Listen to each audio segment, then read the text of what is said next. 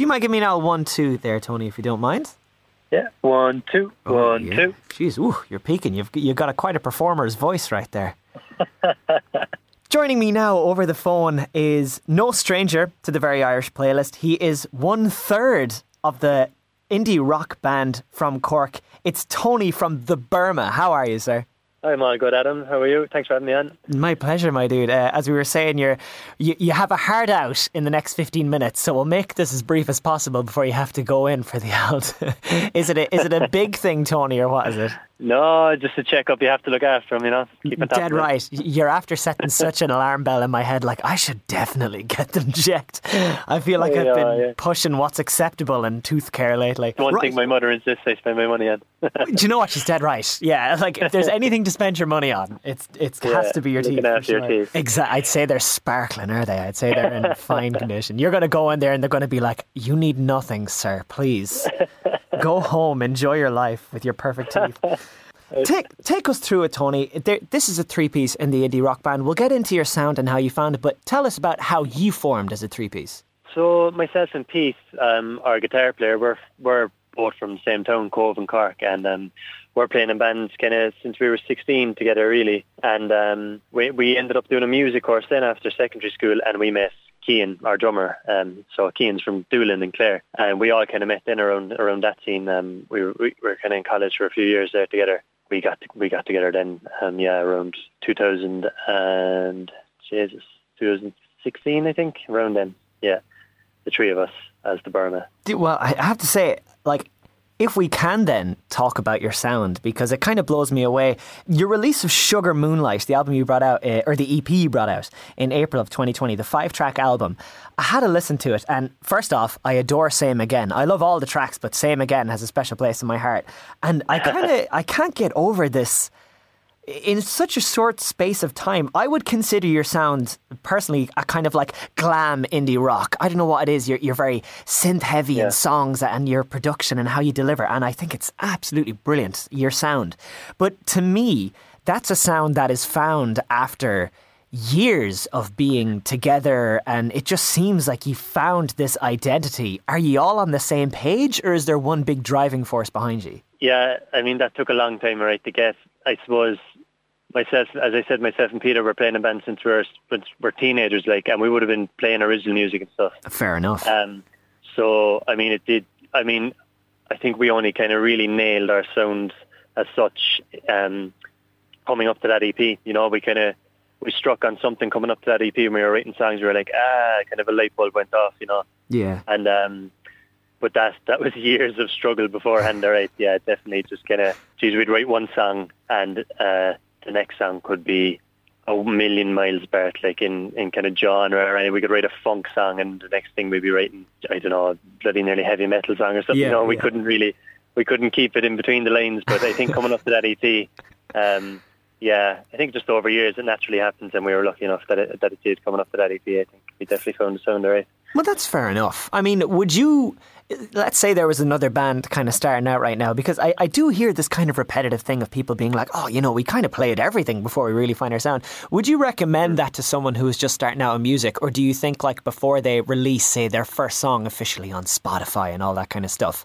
Not that that's something you can't turn away from or turn back from, but like, would you recommend just saying like, look, explore, experiment, find your sound, or would you say find a good, solid sound to begin with? Um, no, totally. Just just record stuff, release stuff. Um, it's not going to happen straight away. Like you know, you know, there's one in a million. Like it, it might you might find a sound the first song you write, like, and that's your sound. Then, like you know, but I think um, if I was a band starting out, I'd just I just keep writing songs, keep finishing songs. Um, you know, just do it.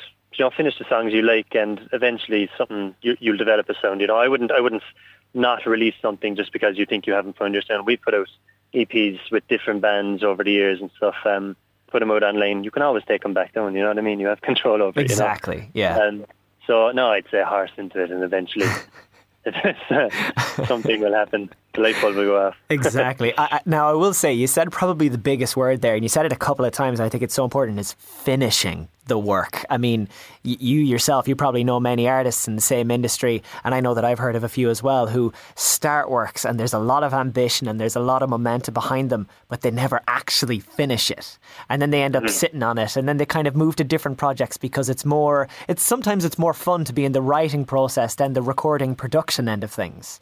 But uh, yeah. I, I think you said it best is, is actually following it through and finishing it and getting it out there then.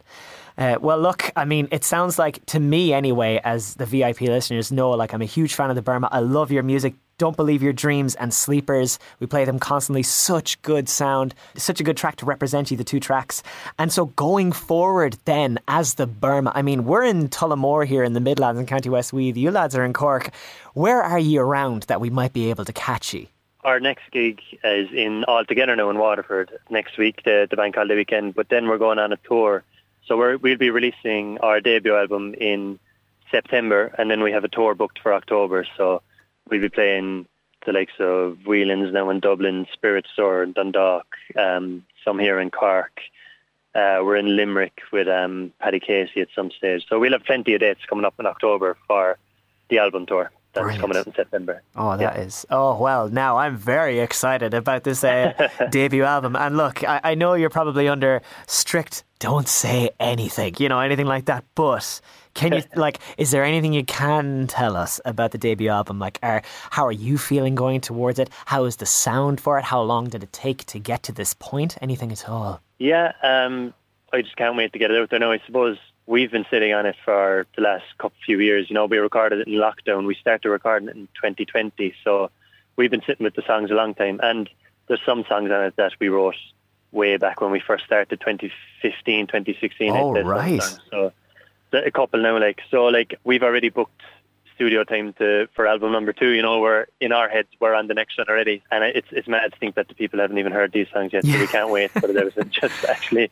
for other people to hear them, like cause yeah. it's just been us for the last three years. So um, now looking forward to putting it out there now and getting people's reaction and gigging them in October. But uh, yeah, in our own heads, we're already on the next batch of songs. I think that is brilliant. And look, as you say, you're doing the right thing. You're bringing out the album, and then you're going around bringing your music everywhere to either introduce yourself or solidify yourself in people's minds. Is definitely a band to watch because you most certainly are. The Burma for me are up there, and uh, nothing but the best of luck with it all. Where can we find you, Tony? Where can we get all this delicious information? oh, the usuals. Uh, we're the Burma music mainly on everything um, across the internet. We're on Instagram, Facebook, Twitter.